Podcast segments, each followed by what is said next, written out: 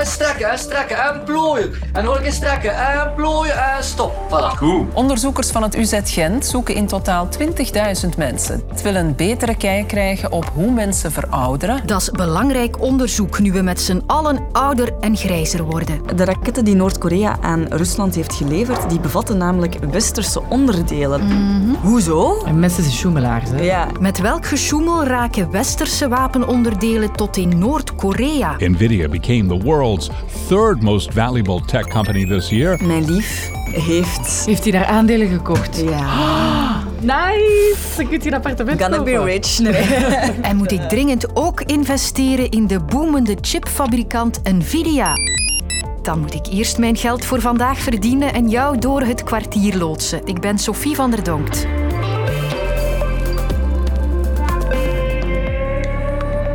Het Universitair Ziekenhuis in Gent zoekt 20.000 mensen om 20 jaar lang op te volgen voor het grootste gezondheidsonderzoek ooit in ons land. 45-plussers uit een reeks Gentse deelgemeenten. Vroeger was het oud worden, maar nu is het de klemtoon van hoeveel jaar kun je dat gezond doen.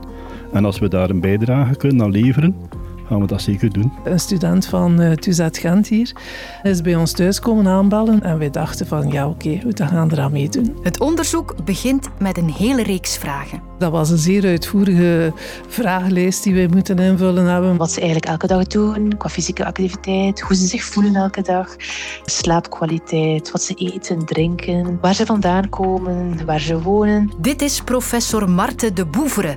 Zij is een van de drijvende krachten achter het grote onderzoek. Dus eigenlijk alles wat behapbaar is, zal eigenlijk via de vragenlijst bevraagd worden. Het was echt een keer eh, een mooie bezinning en zo een keer een reflectie van uw klein leventje. Wat dat dan de bedoeling is, is een tweede afspraak. En die gaat eigenlijk door op het UZ Gent om eigenlijk een fysieke test te doen. En heb je problemen met je hart al ooit gehad of niet? Uh, toch een beetje, ja. Ja, toch? Ja. We gaan het een en het ander nog meemaken. Dus we gaan onder andere gemeten en gewogen worden. We gaan dus een aantal fysische testjes moeten doen. Je hart is perfect. Chance, hè? Het zijn pijnloze testen die heel eenvoudig uit te voeren zijn, zoals een bloeddrukmeting, lengte, gewicht. Maar we gaan ook bijvoorbeeld een hartfilmpje maken, we gaan de longfunctie gaan meten, de wandelafstand. Dus allemaal zeer eenvoudige zaken gaan opgemeten worden. En dan volgt de laatste stap voor de deelnemers. Wij hadden dus informatie gekregen dat men uh, de stalen ging nemen van... Uh, Haar, huid, uh, speeksel, bloed. Uh, ja, urine en... Uh, Stoelhang. En dan is eigenlijk het, um, het werk voor de deelnemers zit erop. En dan moet, zijn wij aan zet hè, met de onderzoekers. Dan gaan wij eigenlijk de stalen gaan analyseren met de meest geavanceerde technologieën. Want nu kunnen we eigenlijk heel goed uh, meten. En hoe meer we kunnen meten, hoe beter we eigenlijk zaken in kaart kunnen brengen. Hè. En over vier jaar begint dit hele proces weer van vooraf aan. Zeer uitvoerige vragenlijst. Een mooie bezinning. Gemeten en gewogen worden. Peksel, bloed. Uh, ja, urine en... Uh... Dus op die twintig jaar zien we de persoon vijf maal. De gezondheidsmonitor, zo heet dit onderzoek, zou ons de komende jaren inzicht moeten geven over allerlei aspecten van verouderen. We kennen natuurlijk zo de usual suspects, zoals een hoge bloeddruk, roken en natuurlijk overgewicht. Op die zaken kunnen we perfect al preventief gaan werken. Maar er is zoveel meer. Dat is echt nog maar het topje van de ijsbergen. Ouder worden is eigenlijk een complex samenspel van zowel genetische factoren als omgevingsfactoren. En als we die allemaal in kaart kunnen brengen en samen kunnen onderzoeken, dan pas gaan we eigenlijk heel veel meer informatie krijgen voor preventie. En daar kunnen we niet vroeg genoeg mee beginnen. Als we alles goed bekijken, tegen 2050 zal één op de drie van de Vlamingen 65 plus zijn. Ik kan je wel zeggen dat dit een enorme impact zal hebben op onze gezondheidszorg, maar ook op onze gezondheidszorguitgaven. Chronische ziekten zoals Alzheimer, Parkinson, maar ook obesitas, diabetes type 2, die gaan meer en meer voorkomen. Dus als we enkel alleen denken aan curatieve gezondheidszorg, ons gezondheidszorgsysteem kan dit niet dragen. We moeten de kaart trekken van preventie. Om het gezond ouder worden in kaart te brengen en gezond ouder worden voor vandaag en morgen mogelijk te maken voor de deelnemer, kunnen we enkel en alleen data gaan verzamelen. En dat kan alleen maar met een project zoals de Gezondheidsmonitor. Ik hoop dat er iets, dat er iets creatiefs van, van voort kan komen. Voor bijvoorbeeld fitness en zo voor oudere mensen. Dus het, is, het is een engagement dat ze aangaan. Uh, wij doen dat ook als professor. Ja, wij, wij staan in voor de volksgezondheid. Hè. Dus een financiële compensatie is er niet. Maar wij vinden het wel belangrijk om gewoon de compensatie te zien als van kijk, we zijn bezig met de gezondheid voor morgen, voor u, maar ook voor uw kleinkinderen. En ik denk dat dat als compensatie zich en vast wel kan helden. Wie bij deze overtuigd is om mee te doen, vindt alle informatie op gezondheidsmonitor.gent. Zeven weken geleden. Het nieuwe jaar was nog maar pas begonnen. Toen bestookte het Russische leger een aantal grote steden in Oekraïne, waaronder de tweede stad Kharkiv. In het centrum van de stad komen raketten neer op burgerdoelen. Er vallen doden en gewonden. Wat ons. Петропавловка нет вообще улицы нихуя. Uit de brokstukken zouden wij helemaal niks kunnen opmaken. Maar een Britse NGO heeft er zich in gespecialiseerd en stuurt mensen naar oorlogsgebied om wapens uit elkaar te halen. In dit geval bleek dat een neergestorte raket in Kharkiv gemaakt was in Noord-Korea. Maar straffer nog, er zaten bijna 300 onderdelen in die nog van elders kwamen, ook uit Europa. Hoe is dat mogelijk? Ik heb er een expert bij gehaald. Dag Sophie, met Diederik. Diederik Kops van het Vredesinstituut. Ik ben inderdaad onderzoeker aan het Vlaams Vredesinstituut. Dat is een onafhankelijk onderzoeksinstituut bij het Vlaams parlement. En ik hou mij inderdaad vooral bezig met onderzoek naar de internationale handel in wapens en de controle op die handel. Kunt u mij dan vertellen hoe die westerse onderdelen tot in Noord-Korea geraken? Wel, het zijn eigenlijk vooral uh, elektronische componenten, zoals bijvoorbeeld chips, die vooral vanuit de Verenigde Staten blijken te komen, maar ook vanuit een aantal Europese landen zoals Nederland, Duitsland en Zwitserland. En die eigenlijk vooral via, via zogenaamde illegale verwervingskanalen, um, die opgezet zijn door de Noord-Koreaanse overheid, eigenlijk als reactie op de sanctieregimes die ten aanzien van het land eigenlijk al, al verschillende decennia bestaan om die systemen en die componenten te gaan verwerven, omdat men die niet zelf kan produceren. En dat betekent dat men eigenlijk gebruik maakt van stroommannen, uh, valse bedrijfjes, uh, import-export, groothandelbedrijven in verschillende landen over heel de wereld, om die verkoopketen eigenlijk zo complex en zo ondoorzichtig mogelijk te maken. En men gaat bijvoorbeeld um, eerst via een bedrijfje in het Midden-Oosten um, die producten gaan aankopen in een land als Nederland, um, om ze van daaruit dan door te verkopen naar een Aziatisch land, zoals bijvoorbeeld China, aan eh, een import-exportbedrijf ter plaatse, dat dan via een groothandel opnieuw die producten doorverkoopt aan een andere afnemer in China en op die manier uiteindelijk ze dan naar Noord-Korea zal smokkelen. Neem nu een chipsfabrikant, die maakt niet per se onderdelen voor wapens, maar hoe kunnen ze toch onraad ruiken dat ze daarvoor gebruikt gaan worden? Het is inderdaad een, heel opvallende vaststelling dat heel veel van die onderdelen eigenlijk geen militaire onderdelen zijn of dingen die wij als wapens zouden beschouwen, maar die wel, zoals we hier zien, wel een belangrijke militaire toepassing kunnen hebben.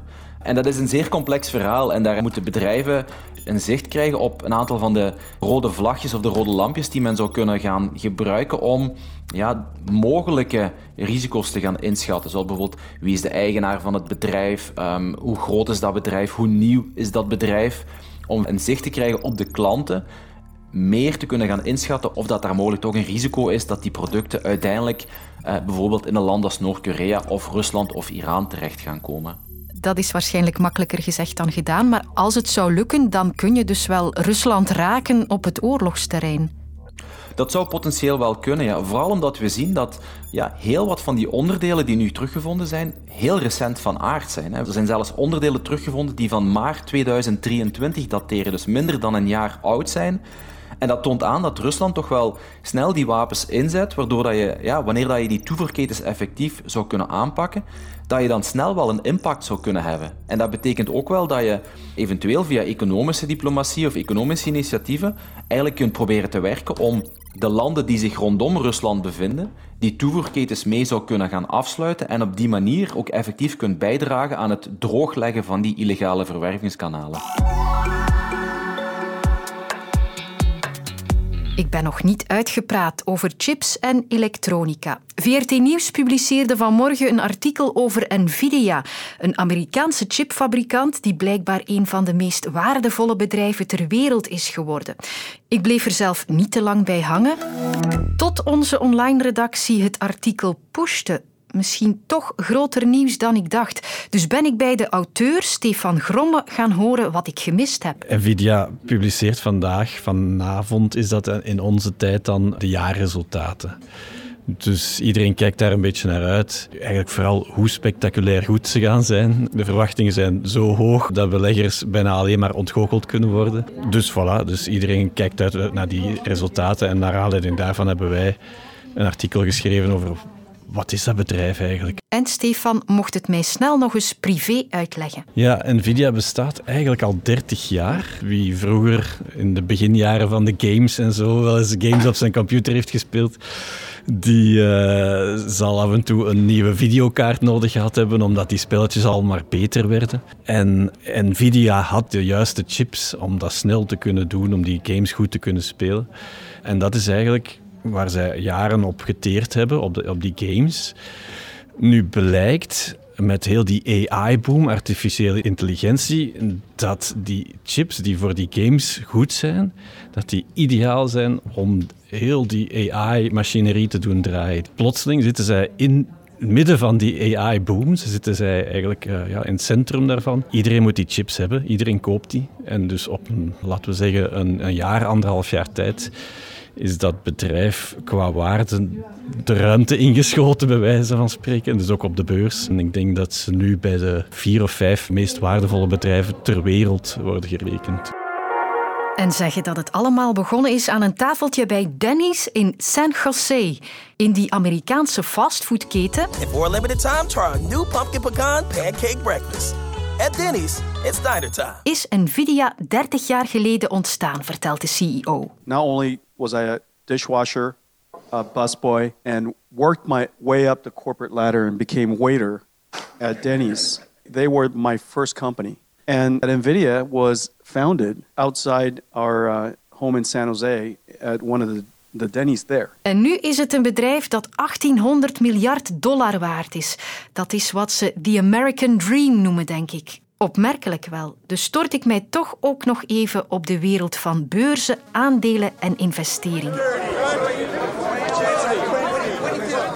De populariteit is misschien nog te meten aan het feit dat we meer vragen krijgen over Nvidia dan over de Belgische verkiezingen.